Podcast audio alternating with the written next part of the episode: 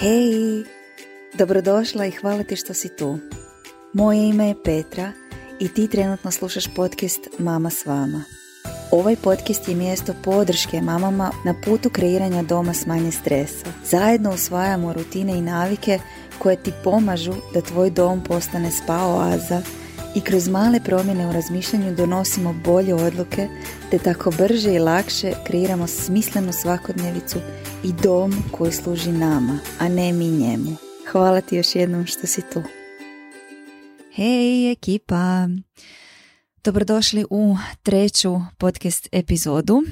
U ovoj tjednoj epizodi htjela sam pričati s vama generalno o tome kako naša okolina utječe na nas, kako se mi zbog toga osjećamo i što nam se događa u životu zbog toga.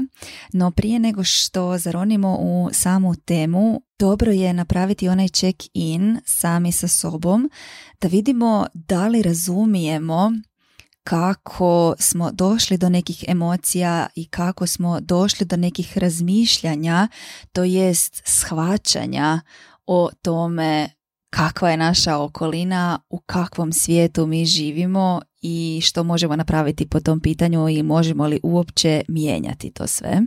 Tema utjecaja okoline na čovjeka je dosta opširna i velika i rađeno je puno istraživanja baš na tu temu, no ja ću pokušati nekako to sve svesti na upravo one činjenice koje mogu nama olakšati da kreiramo dom s manje stresa. Dakle, generalno moramo shvatiti da naša okolina jako, jako, jako utječe na nas.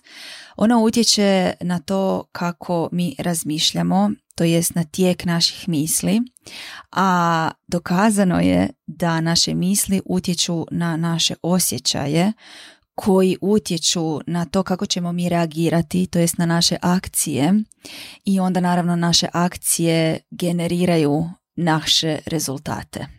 I sad kad bismo krenuli s razumijevanjem secirati odakle nama naše misli, mislim da bi pravo mjesto za započeti tako nešto bilo naše djetinstvo. Jer uvjerenja koja mi imamo i naučeni obrazci koje nosimo sa sobom o tome kako se odnositi prema stvarima u našem životu, prema tome što nas okružuje, uključujući naš dom, naše životne vrijednosti, bazu koju imamo, dolazi iz naše obitelji. I ne kaže se bez veze sve kreće od doma, jer mi zaista sve što danas znamo i sve u što danas vjerujemo smo uzeli i formirali u najranijim fazama svog života kad smo se mi formirali kao osobe. Neki kažu da je to do pete godine, neki čak to produžuju da je to do sedme godine našeg života. Dakle, u principu u najranijim fazama svog života formiramo našu ličnost, naša uvjerenja i obrazce ponašanja. I kasnije sve to što smo naučili i preuzeli bude na neki način kao neka vrsta mape po kojoj mi gradimo svoj život. Nešto što smo zacrtali u startu je nešto što slijedimo cijelo vrijeme kasnije. I sad ta uvjerenja mogu biti nešto što nas dovodi do dobrih stvari u životu, nešto što nas je naučilo da cijenimo određene vrijednosti, nešto što nas je dovelo do uspjeha i slično. No međutim postoje i ona uvjerenja koja nam ne služe i koja često puta ne samo da nam ne služe nego nas i sabotiraju i ne daju nam naprijed i funkcioniraju kao neka vrsta blokade koju ne možemo prepoznati sami na svjesnoj razini i za koju moramo se vratiti uz pomoć psihoterapije ili neke vrste coachinga u te najranije dane svog života da lociramo u kojoj fazi, u kojem trenutku smo mi usvojili neko uvjerenje, ne zato da bismo okrivili onu osobu koja nam je prenijela to uvjerenje, nego zato da bismo razumjeli odakle to uvjerenje dolazi i da bismo lakše prepoznali da se to uvjerenje nama javlja kroz određene faze današnjeg života, kroz možda donošenje odluka, kroz možda strah koji se javlja prije nego što nešto napravimo, kroz blokadu koja se javlja kao posljedica takvog uvjerenja. Ti obrazci ponašanja koje mi usvajamo nas obično uče sličnim vrijednostima ako živimo na sličnom podneblju i unutar nekakvog istog desetljeća. I tu prvenstveno mislim na one obrazce gdje stječemo pod navodnicima dobar i uspješan život, to jest školuj se u osnovnoj školi, nakon toga bi bilo dobro da upišeš srednju školu koja ima neku pod navodnicima perspektivu. Nakon toga neki od nas završavaju i fakultete jer ono što sam ja najčešće čula je da se bez fakulteta teško nađe posao. No međutim, vremena se mijenjaju i ta konstantna mjena postavlja nove norme i traži od nas da se prilagođavamo. No bez obzira na to sve, to što smo mi naučili kad smo bili mali nas tjera isto tako da stupimo u brak, imamo djecu, kupimo nekretninu, dignemo kredit i tako onda s jednim poslom kojeg ne treba mijenjati jer eto siguran je. Živimo do kraja života, to jest do mirovine. Za većinu ljudi to rezultira da imamo više manje iste živote i da se ne razmišlja puno van te kutije. Jer društvo nas također uči već u osnovnoj školi, već u vrtiću, da upravo ne treba razmišljati van granica.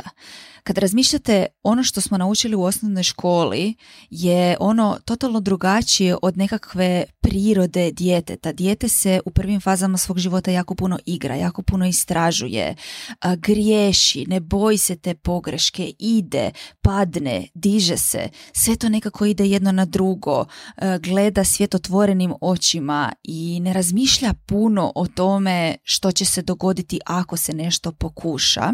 Nakon čega krene u osnovnu školu gdje prvo što ga uče je da se šuti kad učiteljica priča, da se klima glavom jer učiteljica zna sve, učiteljica zna točan odgovor, da se na testu ne smije surađivati jer samo jedan točan odgovor i ti ga moraš znati sam, dakle ne uče nas nekom tom timskom surađivanju, nekoj sinergiji i slično pogreške se kažnjavaju lošim ocjenama i više nemamo taj poriv i zapravo se krenemo bojati istraživanja, griješenja i smatramo da je pogreška jednako neuspjeh, što nas kasnije u životu košta jako, jako puno. I sad razlog zašto se to radi na taj način je zato što se na taj način grade poslušni pod navodnicima radnici, poslušni zaposlenici, oni koji ne dovode u pitanje autoritet i ne dovode u pitanje ono kako, kakve su ostaljene norme. No međutim ono što se s tim jako gubi je inovativnost, kreativnost i problem solving, to jest rješavanje problema. I ne samo problema u smislu poslovnih problema i poslovne strategije, već životnih, onih koji nam dolaze svakodnevno, svakodnevne situacije, e, ono što je puno češće i puno značajnije za kvalitetu života kojeg živimo. Mi smo odgajani na način da ne govorimo uvijek svoju istinu. Isto tako nas se kondicionira da se zadovoljavamo sa manje u smislu koliko puta ste čuli rečenice nemoj tražiti više, šuti, ti barem imaš posao. Bolje ti je da si sretna s ovim stanjem, jer ti znaš koliko ljudi nema ni, niti upola. Nemoj poduzimati ništa, na kraju je sve dobro prošlo. Ili onaj naš mali glasić koji nam kaže što ti misliš tko si ti? Ili ti nisi za to? Ili zašto ti misliš da ćeš baš ti uspjeti? Naše društvo nas konstantno uči da se ne treba izboriti za nešto bolje, da se zadovoljavamo s onim što smo dobili, da ne bismo ostali i bez toga i da nema ništa smisla mijenjati, da ne bismo ispali nezahvalni. I sad želim razgovarati o tome što je nezahvalnost, to jest je li željeti više nezahvalnost. I mislim da kao odrasli ljudi koji rade na sebi moramo razumjeti tendenciju za boljim od nezahvalnosti. Ako se zauzmemo za sebe ili odbijemo trpjeti dalje, ja mislim da to nije nezahvalnost i ja mislim da ćete se vi s tim složiti. Jer kad bismo malo dublje zaronili u razliku između jednog i drugog, po mom nekakvom mišljenju, po onom što ja stvarno duboko, duboko osjećam, rekla bih da je glavna emocija između zahvalnosti i nezahvalnosti radost. Radost koju osjećamo u stvarima koje imamo, a svejedno želimo naprijed svejedno želimo više, svejedno želimo nešto bolje. Radost je onaj osjećaj ili bolje rečeno ono stanje koje i najjednostavniji život, miran tih, bez puno nekakvih dekoracija, ostavlja osobu koja ga živi zahvalnom. I ta zahvalnost je zapravo bila ono što je meni promijenilo razmišljanje, to jest ono što je mene potaknulo da mijenjam neke stvari unutar svoje okoline kad sam zatrudnila, to jest kad sam krenula u prvi korak svog majčinstva. Krenula sam razmišljati o svom domu, krenula sam razmišljati o svojoj okolini i o svom životu na način na koji nikad nisam do tada.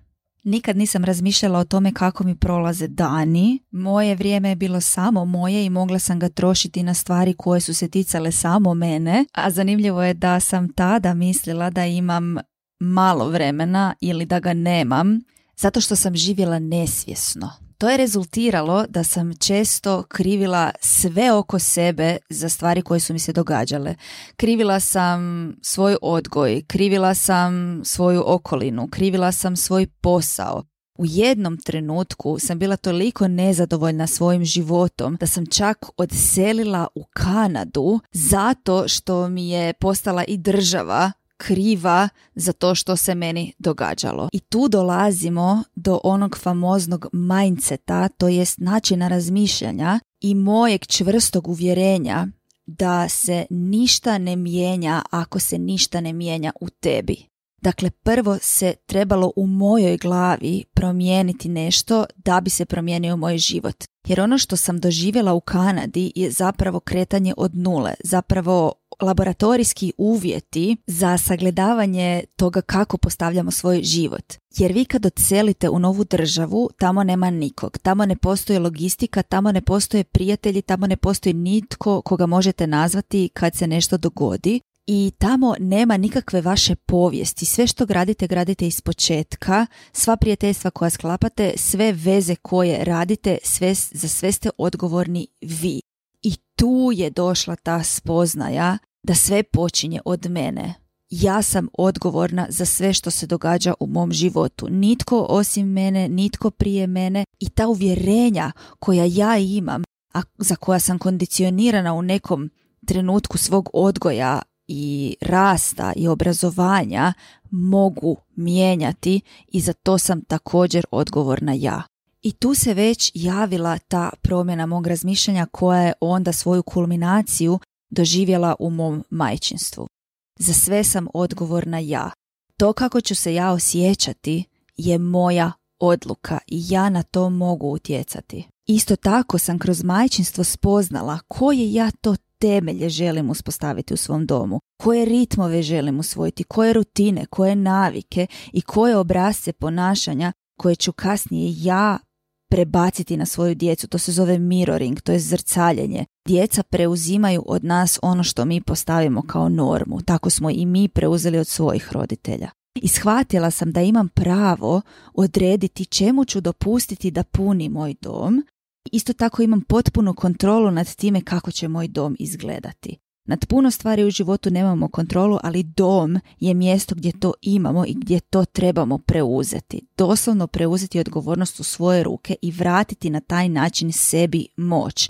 Jer kad predajemo odgovornost nekome drugome, toj drugoj osobi smo predali svoju moć. Sada tu moć trebamo vratiti nazad sebi. Kad se krenemo mijenjati i tražiti bolje, Neminovno ćemo u tom procesu susresti ljude u našoj okolini koji će se osjećati vrlo ugroženo zbog te naše promjene, jer će najčešće oni osjetiti kako se oni sami ne mijenjaju, već ostaju na istom mjestu, a mi idemo dalje. Zona komfora je mjesto u kojem nam je svima vrlo ugodno, no ne nudi rast. Ako smo svjesni da sve počinje od nas, onda smo svjesni da mi moramo napraviti prvi korak da bismo se pomaknuli. Obično je stvar koje se najviše bojimo ili koja nam izaziva najveću nelagodu upravo ona koja donosi najveći rast i koja će nam se konstantno vraćati u obliku izazova dok je ne savladamo.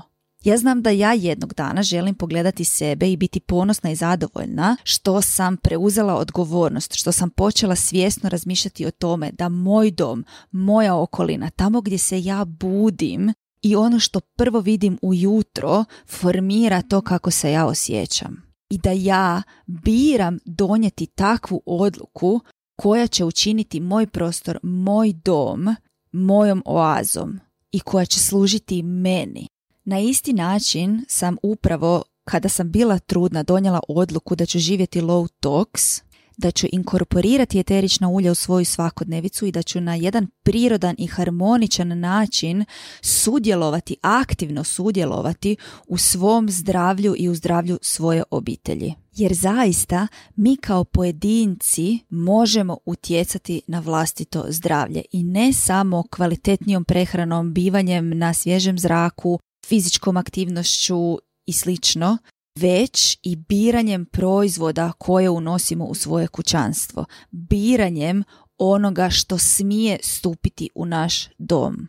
Kad krenemo svjesno i protektivno sagledavati na svoj životni prostor, onda ćemo kreirati stimulirajuću okolinu da se i mi kao odrasle osobe dobro osjećamo u tom domu i da imamo prostora rasti a isto tako da naša djeca imaju sigurni prostor za svoj rast. Sve što je u našoj okolini mi ili biramo svjesno ili nesvjesno biramo tako što se ne informiramo o svemu što nam je doslovno na dva klika ili na dlanu u našem mobitelu. Pretvaranje doma u zdravu oazu koja je u skladu s prirodom i koja ima tu jednu drugačiju i bolju harmoniju je jedno od najljepših iskustava mog života i čini mi se da nekako vas pokušavam inspirirati i ohrabriti za jedan takav korak. Jer to je proces i to je jedna vrsta promjene ali zaista ono čime rezultira je neobjašnjivo i fenomenalno. I dok to ne iskusite, zaista ne možete znati što stoji iza takve jedne prekrasne transformacije. I to je proces, no međutim, ja sam jako, jako uživala u njemu.